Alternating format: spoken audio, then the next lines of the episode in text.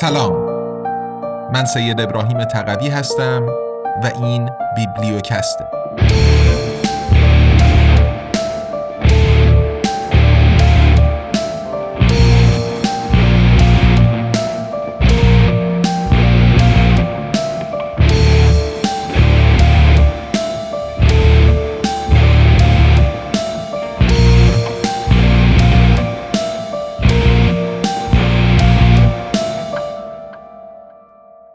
امپراتوری USA قدرت جهانی بیوجدان.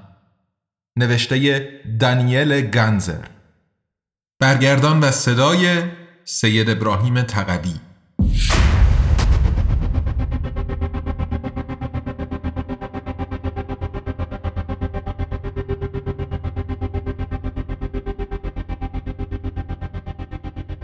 قسمت هفدهم.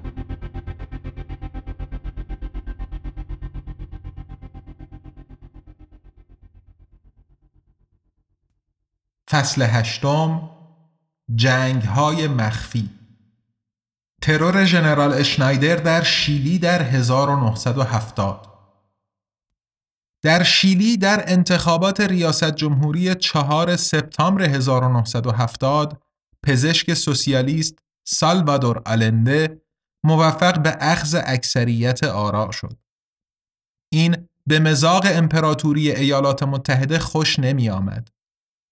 هنگامی که فرمانده کل ارتش رن شنایدر در برابر فشار ایالات متحده برای انجام یک کودتای نظامی مقاومت کرد در 22 اکتبر 1970 توسط یک واحد سازماندهی شده از سوی سیا ربوده شده و هدف گلوله قرار گرفت و سه روز بعد در اثر جراحات وارد جان سپرد.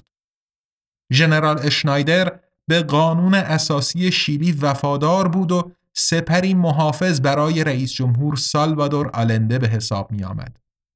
کمیسیون چرچ فاش کرد که سیا ربایش ژنرال اشنایدر را برنامه ریزی کرده و برای تروریست ها سلاح تأمین کرده بود. اما بنابر اظهارات سناتورها مدرکی دال بر این وجود ندارد که ایالات متحده به دنبال ترور ژنرال اشنایدر بوده و یا انتظار داشته که او پس از ربوده شدن به دست واحد سیا بمیرد. رئیس جمهور سالوادور آلنده از سوی رئیس جمهور ریچارد نیکسون به عنوان یک خطر طبقه بندی شد. خبرنگار کانادایی نائومی کلاین می‌گوید واشنگتن همواره سوسیالیسم دموکراتیک را خطری بزرگتر قلمداد کرده است از کمونیسم تمامیت خواه. چرا که الگوی آلنده الهام بخش بسیاری از مردم آمریکای لاتین بود. از این رو سیا در میان نظامیان شیلی این باور غلط را گسترش می‌داد که آلنده و وفادارانش جاسوس های روسیه بودند. چنانکه نامی کلاین می‌گوید در حقیقت ارتش دشمن واقعی در صفوف خودی بود زیرا آماده بود سلاحهایش را به سوی مردمی نشانه رود که سوگند یاد کرده بود از آنها محافظت کند پس از سه سال عملیات خرابکاری و اقدامات بیثبات کننده جانشین اشنایدر ژنرال آگوستو پینوشه در 11 سپتامبر 1973 کودتای سیا را اجرا و رئیس جمهور آلنده را سرنگون کرد. البته که این کودتا هم غیرقانونی و نقض قانون اساسی شیلی و قانون منع خشونت سازمان ملل بود. ژنرال پینوشه با بمبافکن و تانک به کاخ ریاست جمهوری لاموندا در مرکز شهر سانتیاگو د شیله حمله کرده و بخشهایی از آن را به آتش کشید. سالوادور آلنده به همراه گروهی از وفادارانش در ساختمان حضور داشت و برای در امان ماندن از تحقیر و شکنجه به دست کودتاچیان مرگ خودخواسته را انتخاب کرد. پینوشه قدرت را در دست گرفته و فرمان داد تا آلنده را مخفیانه در منطقه ساحلی وینادلمار دفن کنند. دیکتاتور پینوشه به شکلی قریب وحشیانه علیه مردم وارد عمل شد و هشتاد هزار تن از مخالفان چپگرا و حامیان آلنده را دستگیر کرد. بسیاری شکنجه شدند. بعضی بر فراز اقیانوس آرام از هواپیما به بیرون پرتاب شدند. بعضی دیگر را روی پلها برده و تیرباران کرده و جسدشان را به رودخانه انداختند.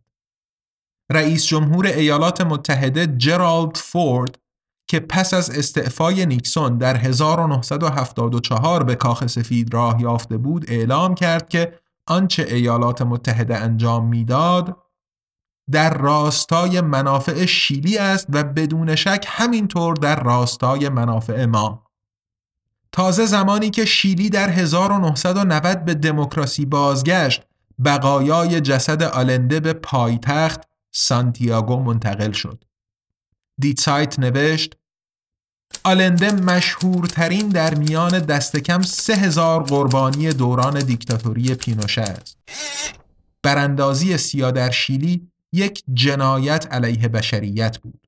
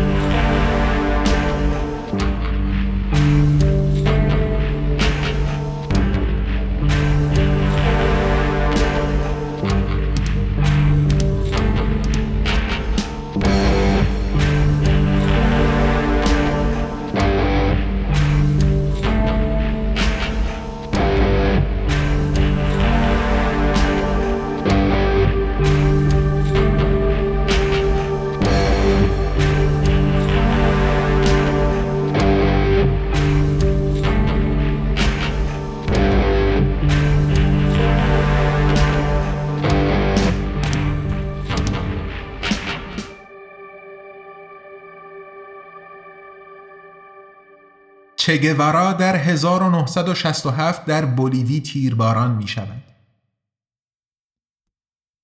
پس از آنکه ایالات متحده در 1898 کوبا را فتح کرده بود، دیکتاتورهای محلی با حمایت واشنگتن جزیره را به عنوان مستعمره غیررسمی ایالات متحده اداره کرده و برای کنسرنهای آمریکایی شرایطی ویژه و برای نیروی دریایی ایالات متحده پایگاه نظامی گوانتانامو را تضمین می کردند. ولی در 1959 فیدل کاسترو کوبایی با همراهی پزشک آرژانتینی ارنستو چگوارا دیکتاتور تحت الحمایه ایالات متحده فولخنسیو باتیستا را سرنگون ساخت که سالها بود جزیره را غارت می کرد. این امر خشم واشنگتن را برانگیخت. هر دو انقلابی یعنی فیدل کاسترو و چگوارا در میدان دید سیاه قرار گرفتند. چگوارا در دهه 1960 شناخته شده ترین منتقد ایالات متحده در جهان بود. به عنوان یک پزشک 25 ساله چگوارا در گواتمالا سرنگونی آربنز به دست سیا را به چشم خیش دیده بود. او به خشونت انقلابی به عنوان ابزاری در سیاست بین الملل اعتقاد داشت و خواهان نابودی امپریالیسم با از بین بردن قدرتمندترین پایگاه آن حاکمیت امپریالیستی ایالات متحده آمریکای شمالی بود. پس از انقلاب کوبا چگوارا به عنوان وزیر صنعت در کوبا مشغول به خدمت شد. اما در 1965 جزیره را ترک کرد تا در بولیوی انقلابی آغاز کند. به عنوان فرمانده کل قوا رئیس جمهور ایالات متحده لیندون جانسون به ارتش و سرویس های مخفی ایالات متحده فرمان داد تا چگوارا را به قتل برسانند. در جوان 1967 ایالات متحده 16 تن از اعضای واحد ویژه خود معروف به کلاه سبزها را به عنوان مربی به بولیوی اعزام کرد که گردان دوم تکاور را از میان سربازان برگزیده بولیویایی شکل دادند. آنها با همکاری سیا چگوارا را دستگیر کردند. پس از بازجویی کوتاهی انقلابی 39 ساله تیرباران شد. رئیس جمهور جانسون توسط مشاور امنیت ملیش والت روستوف از این عملیات به کلی سری خبردار شد. سیا می‌گوید که بنابر جدیدترین اطلاعات به دست آمده چگوارا زنده دستگیر شده.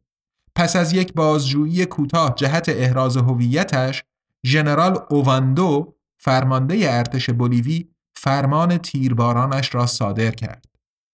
سیا دستان چگوارا را از بدن بیجانش جدا کرده و برای تأیید هویت این انقلابی به واشنگتن ارسال کرد.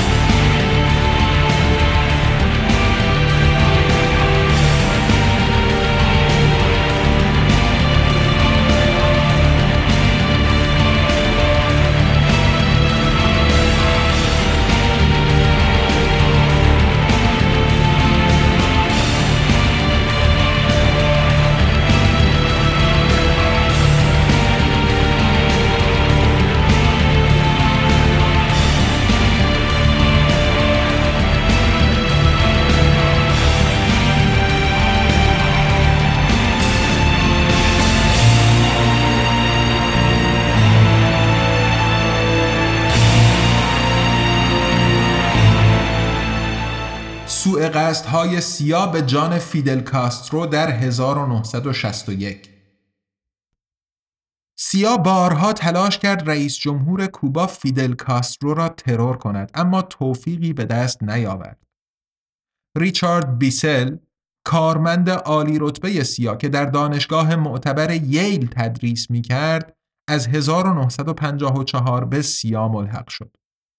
ریچارد بیسل مردی به شدت خردگرا بود. به عنوان دست راست آلندالس رئیس سیا بیسل مسئولیت عملیاتهای مخفی را بر عهده داشت.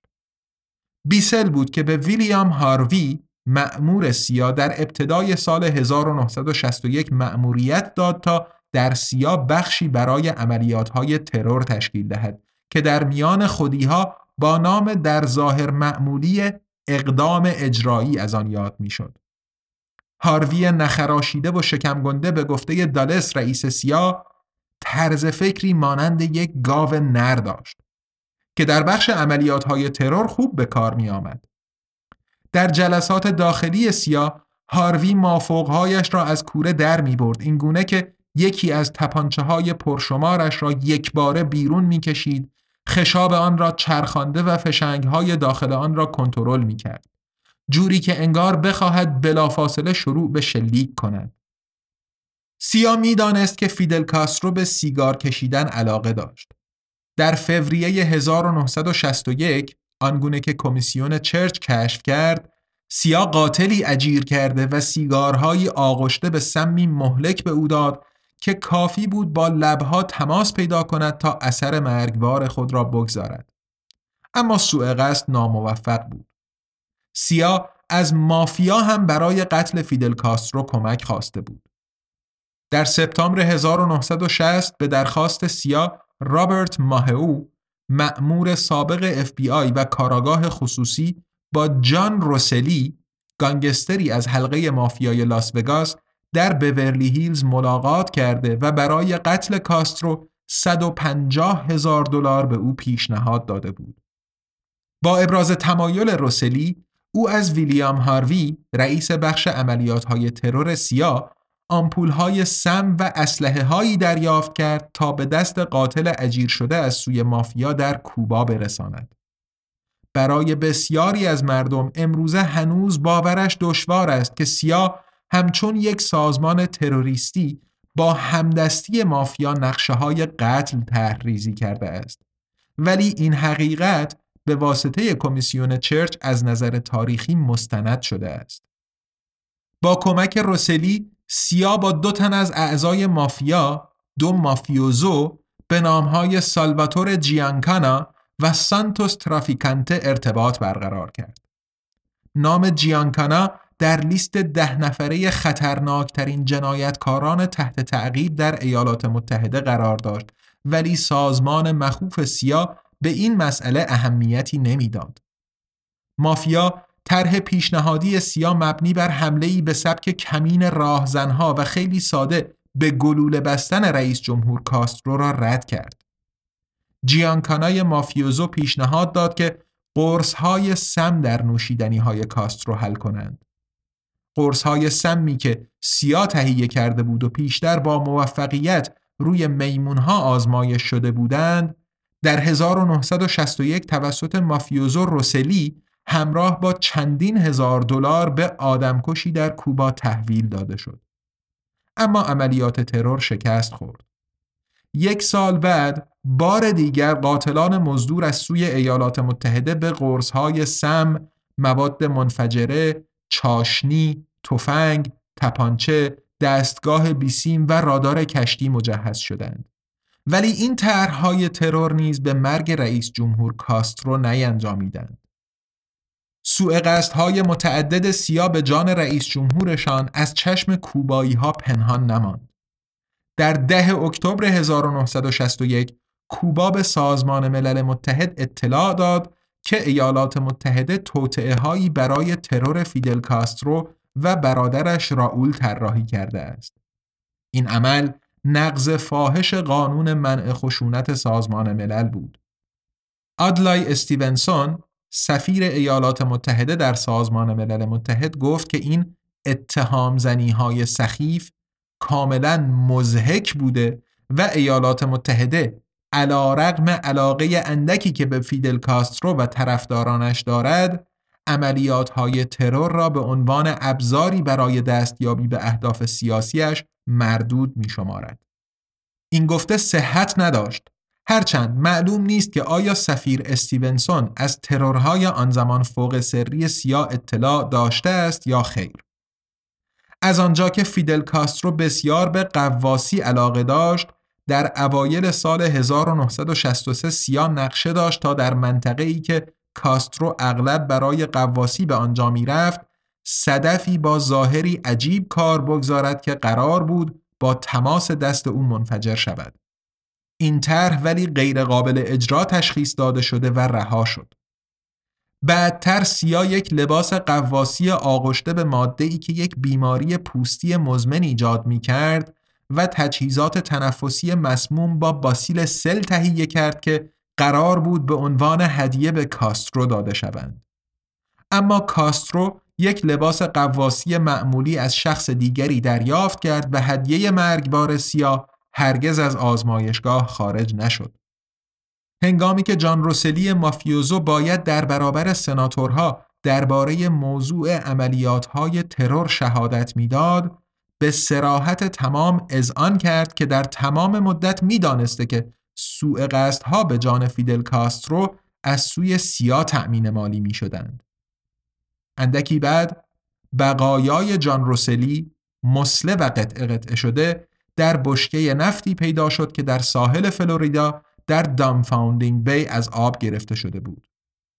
وزارت دادگستری ایالات متحده مدعی شد که این قتل مربوط به جنایتکاری سازمان یافته بوده و سیا نیز همین دیدگاه را تأیید کرد.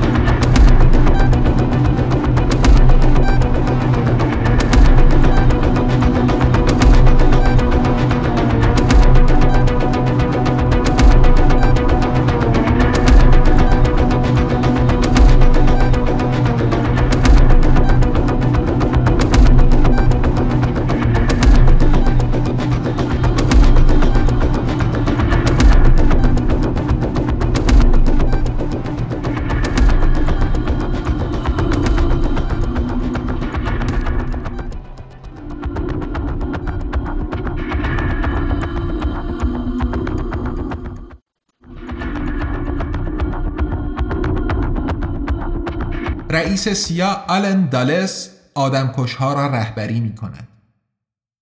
از آنجا که وظیفه نظارت بر قوه مجریه بر عهده قوه مقننه است سناتورهای حلقه فرانک چرچ می‌خواستند دریابند که چه کسی در کاخ سفید و سیاه فرمان این همه سوء قصد را صادر کرده است.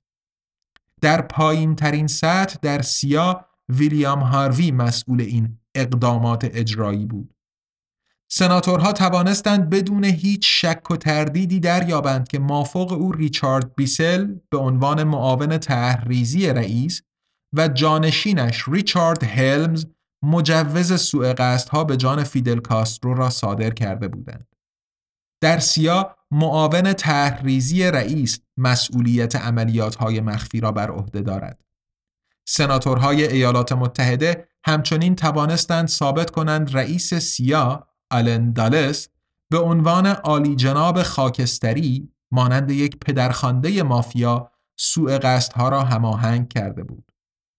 از آنجا که آلن دالس در زمان انجام تحقیقات فوت کرده بود، سناتورها دیگر نمی توانستند مستقیما از او بازجویی کنند. اما ریچارد بیسل هنوز زنده بود و در برابر کمیسیون چرچ تأیید کرد که آلن دالس رئیس سیا از سوء ها علیه فیدل کاسترو مطلع بوده و خود مجوز آنها را صادر کرده است.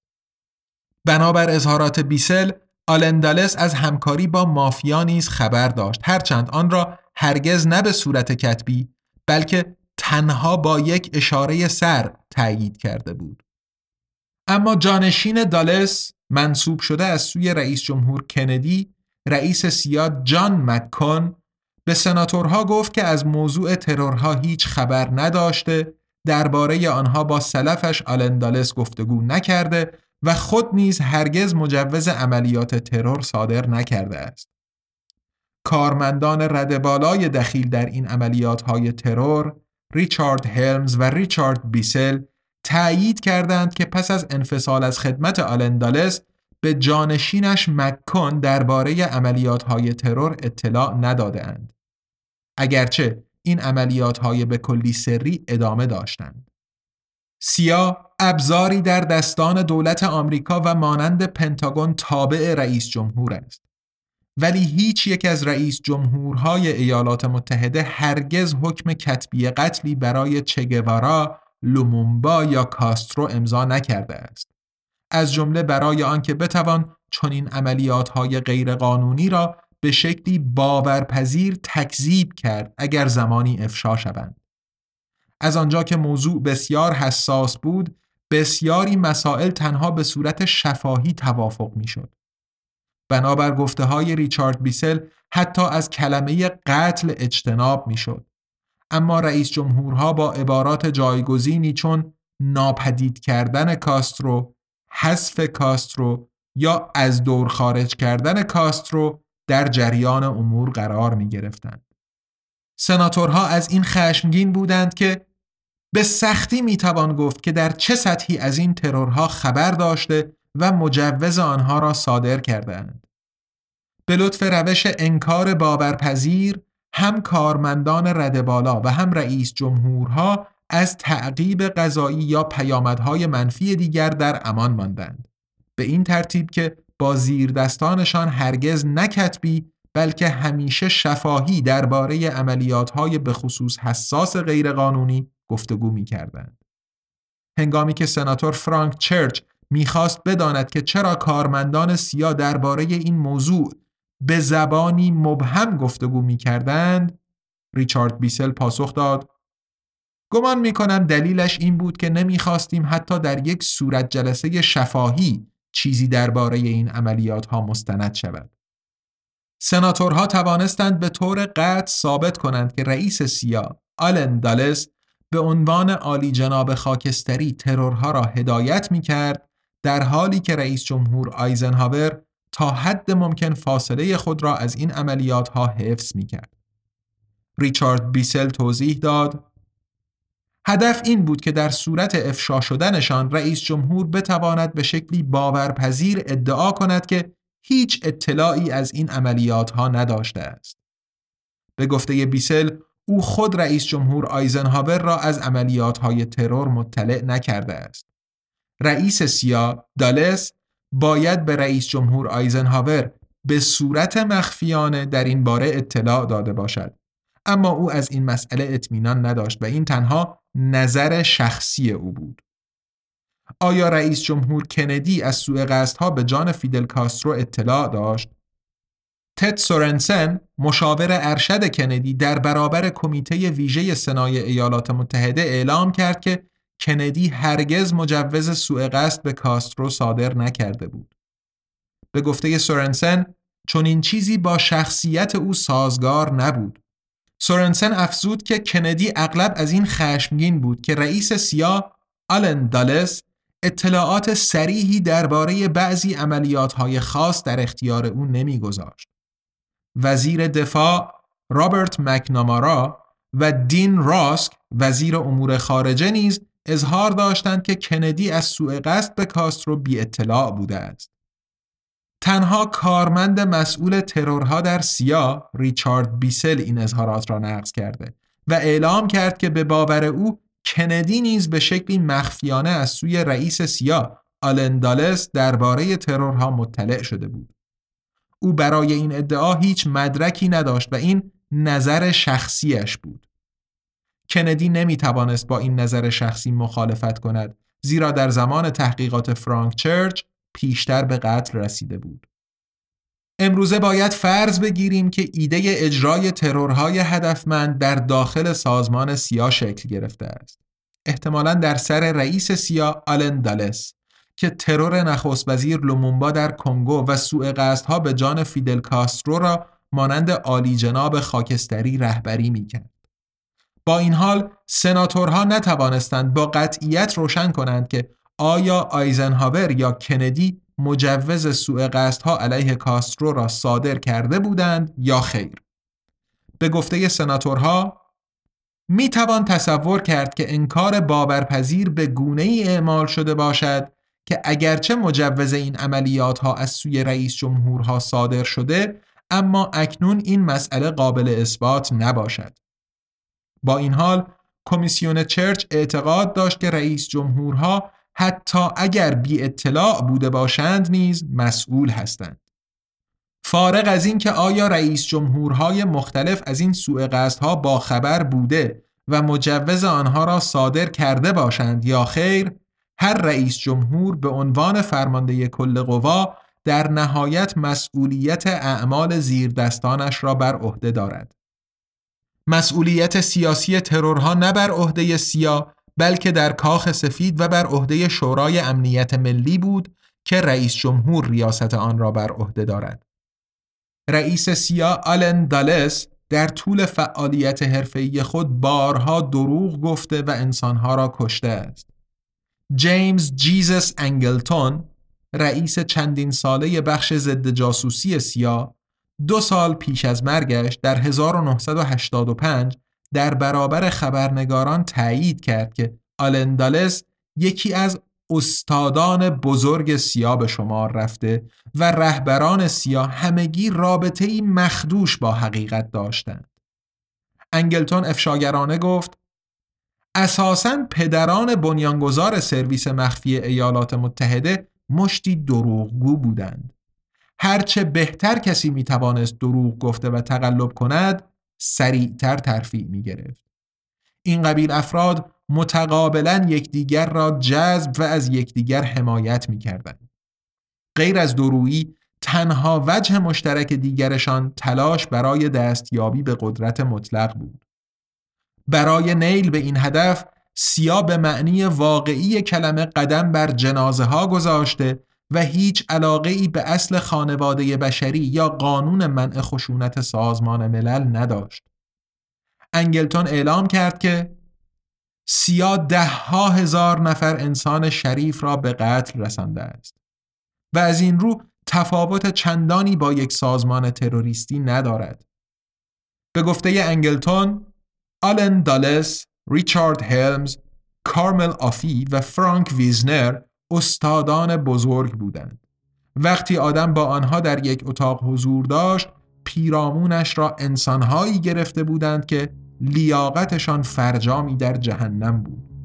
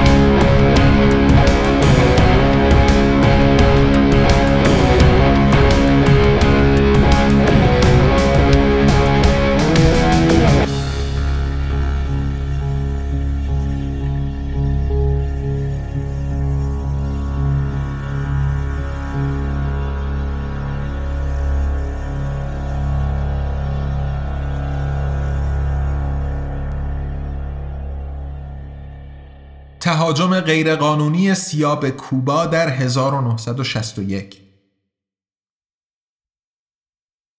سیا برای خلاصی از شر فیدل کاسترو تنها به سوء قصد اکتفا نکرده بلکه جنگی مخفی نیز علیه این جزیره دریای کارائیب رهبری می‌کرد. در یک سالگی انقلاب کوبا رئیس جمهور آیزنهاور در مارس 1960 با پیشنهاد رئیس سیا آلندالس موافقت کرده و دستور سربازگیری، تجهیز، آموزش و تأمین مالی واحدهای مسلح متشکل از کوباییان در تبعید در فلوریدا را برای سرنگونی کاسترو صادر کرد. دالس به او اطمینان می‌داد که سرنگونی فیدل کاسترو همانطور بدون مشکل پیش خواهد رفت که کودتای سال 1953 در ایران. سیا در چارچوب عملیات زاپاتا از کوبایی های در تبعید ساکن فلوریدا سربازگیری کرده و آنها را در گواتمالا آموزش داد. پول، اسلحه و مربیان از ایالات متحده می آمدند. در آگوست 1960 رئیس جمهور آیزنهاور بودجه 13 میلیون دلاری برای این جنگ غیرقانونی تخصیص داد. هنگامی که سرویس مخفی کوبا به واسطه مخبران خود در فلوریدا از این تهاجم تحریزی شده مطلع شد وزیر امور خارجه کوبا راول روا در نوامبر 1960 در مجمع عمومی سازمان ملل سخنرانی کرد. در آن سخنرانی او قانون منع خشونت سازمان ملل را یادآور شد که سریح و واضح تمامی کشورهای عضو سازمان ملل متحد را از هر گونه تهدید به یا بکارگیری خشونت در روابط بین المللی منع می کند. وزیر امور خارجه روا از سازمان صلح جهانی خواست تا بررسی کند که آیا ایالات متحده مقدمات تهاجمی به کوبا را فراهم می کرد یا خیر. اما سفیر ایالات متحده جیمز جرمایا وادزورث قاطعانه گمان زنی های روا را تحت عنوان تحریفات شیطانی و دروغ محض رد کرد. پس از آنکه جان اف کندی در ژانویه 1961 به عنوان رئیس جمهور جدید به کاخ سفید راه یافته و جانشین رئیس جمهور آیزنهاور شد، رئیس سیا آلن دالس و ریچارد بیسل رئیس بخش عملیات های مخفی او را از تهاجم برنامه ریزی شده به کوبا مطلع ساختند. رئیس جمهور کندی به عنوان فرمانده کل قوا قدرت آن را داشت که حمله را لغو کند اما این کار را نکرد. در برابر افکار عمومی این رئیس جمهور جوان و کاریزماتیک نیز از ابزار فریب استفاده کرد. در 11 آوریل 1961 چهار روز پیش از تهاجم غیرقانونی از رئیس جمهور در یک کنفرانس مطبوعاتی در مورد کوبا سوالی پرسیده شد. او پاسخ داد که تحت هیچ شرایطی یک مداخله نیروهای مسلح ایالات متحده در کوبا را به راه نخواهد انداخت. بعدها تحلیلگری این را یک شاهکار در بکارگیری فریب خواند. زیرا در واقعیت هم این نه سربازان ایالات متحده بلکه کوبایی های تبعیدی آموزش دیده توسط سیا بودند که این تهاجم را از گواتمالا و نیکاراگوه اجرا می کردند. تهاجم غیرقانونی سیا در 15 آوریل 1961 با بمباران کوبا آغاز شد. از نیکاراگوه بمبافکنهای بی 26 را خلبانهای سیا به پرواز درآوردند و بخشی از نیروی هوایی کوبا را نابود کردند. سیا بمبافکنهای بی 26 را از نیروی هوایی ایالات متحده دریافت و پرچم کوبا را زیر بالها و FAR مخفف فوئرتاس آرماداس رولوسیوناریاس نیروهای مسلح انقلاب کوبا را بر دم هواپیماها نقش کرد تا بتواند در برابر افکار عمومی کل عملیات را به عنوان شورشی درون کوبایی به تصویر کشد. رئیس جمهور کاسترو که انتظار این حمله را داشت برای آن آماده شده بود. گزارش شده که با شروع بمباران او گفته بود این هم از تجاوز. در پی بمباران ها در روز 17 آوریل 1961 تهاجم با نیروهای زمینی آغاز شد. هنگامی که کوبایی های تبعیدی آموزش دیده توسط سیا در ساحل خلیج خوک ها پیاده شدند، جت های جنگنده کوبایی مدل تی 33 به سمتشان آتش گشوده و آن کشتی ترابری را نیز که مهمات مهاجمان برای ده روز آینده را حمل می کرد غرق کردند. به این ترتیب نیروهای مهاجم دیگر هیچ گونه پشتیبانی نداشتند. جنگ مخفی سیا علیه کوبا شکست خورده بود.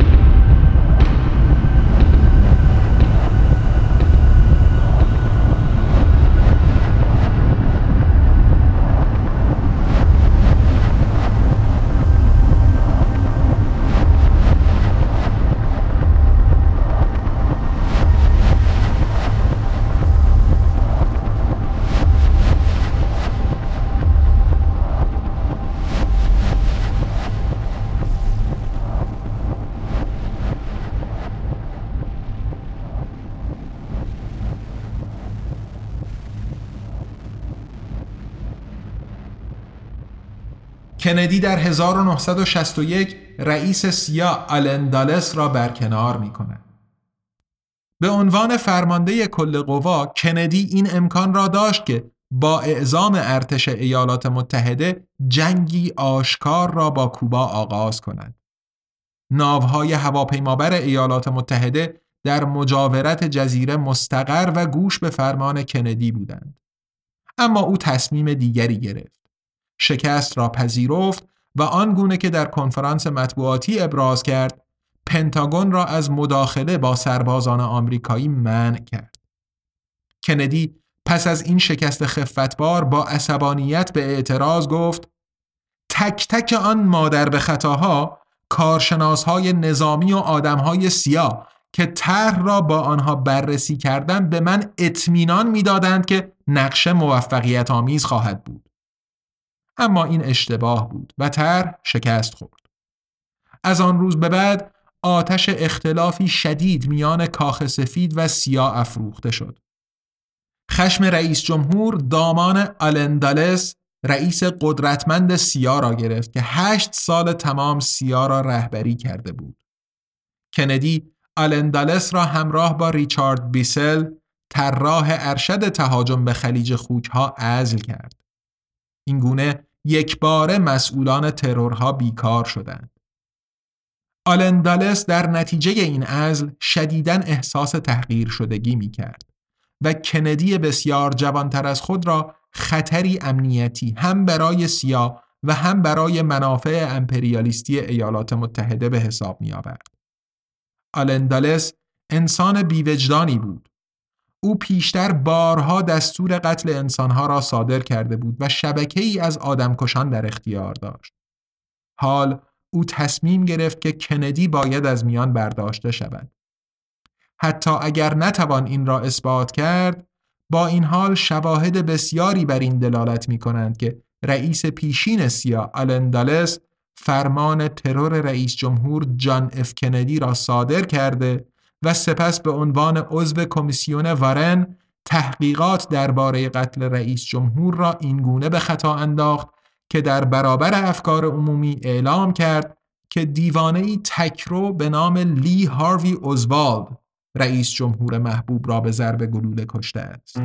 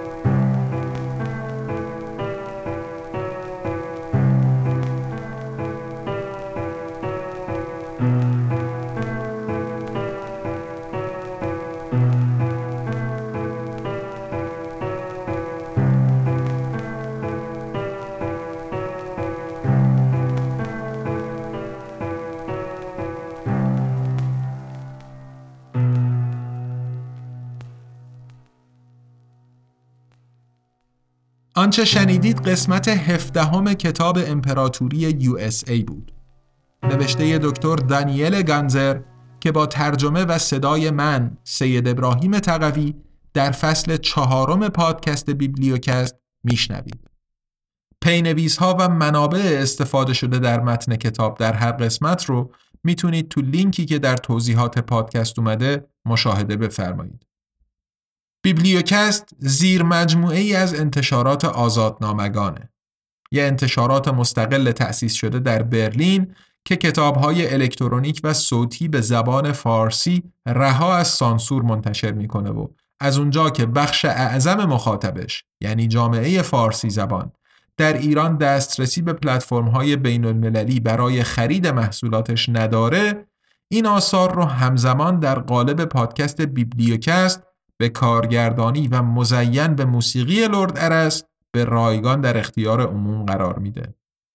کتاب های قبلی آزادنامگان یعنی کوالیتی لند، ابرقدرت ریاکار و بهار به صورت کتاب الکترونیک و صوتی تو پلتفرم های مختلف برای فروش عرضه شدن و دوستانی که تمایل و دسترسی به این پلتفرم ها داشته باشن می‌تونن خریداریشون کنن. کتاب های الکترونیک آزادنامگان روی گوگل پلی بوکس و اپل بوکس منتشر میشن و کتاب صوتی روی پلتفرم های متعددی که لینک هاشون توی صفحه هر کتاب روی سایت آزادنامگان قرار داده میشن. همونطور که عرض کردم آزادنامگان یه انتشارات مستقله که با هدف تقویت آزادی بیان و مبارزه با سانسور راه اندازی شده و ادامه پیدا کردن کارش در گروه همراهی و حمایت شماست. شما می‌تونین با دنبال کردن آزادنامگان در شبکه های اجتماعی، منتقل کردن نظرات، انتقادات و پیشنهاداتتون و همینطور معرفی ما به دوستان و آشنایانتون به همون در مسیری که پیش گرفتیم کمک کنید. برای حمایت مالی از آزادنامگان هم می‌تونین غیر از خرید محصولاتش از لینک های هامی باش، پی‌پال یا سابسکرایب استار که در توضیحات پادکست قرار داده شدن استفاده بفرمایید. در فصل چهارم بیبلیوکست ما با هفته‌ای یک قسمت پنج شنبه هر هفته در خدمتتون خواهیم بود و خوشحال میشیم از دریافت بازخوردهای مثبت یا منفی از شما شنونده های عزیز. پس با ما همراه بمونید. تا قسمت بعدی بیبلیوکست ارادتمند تقوی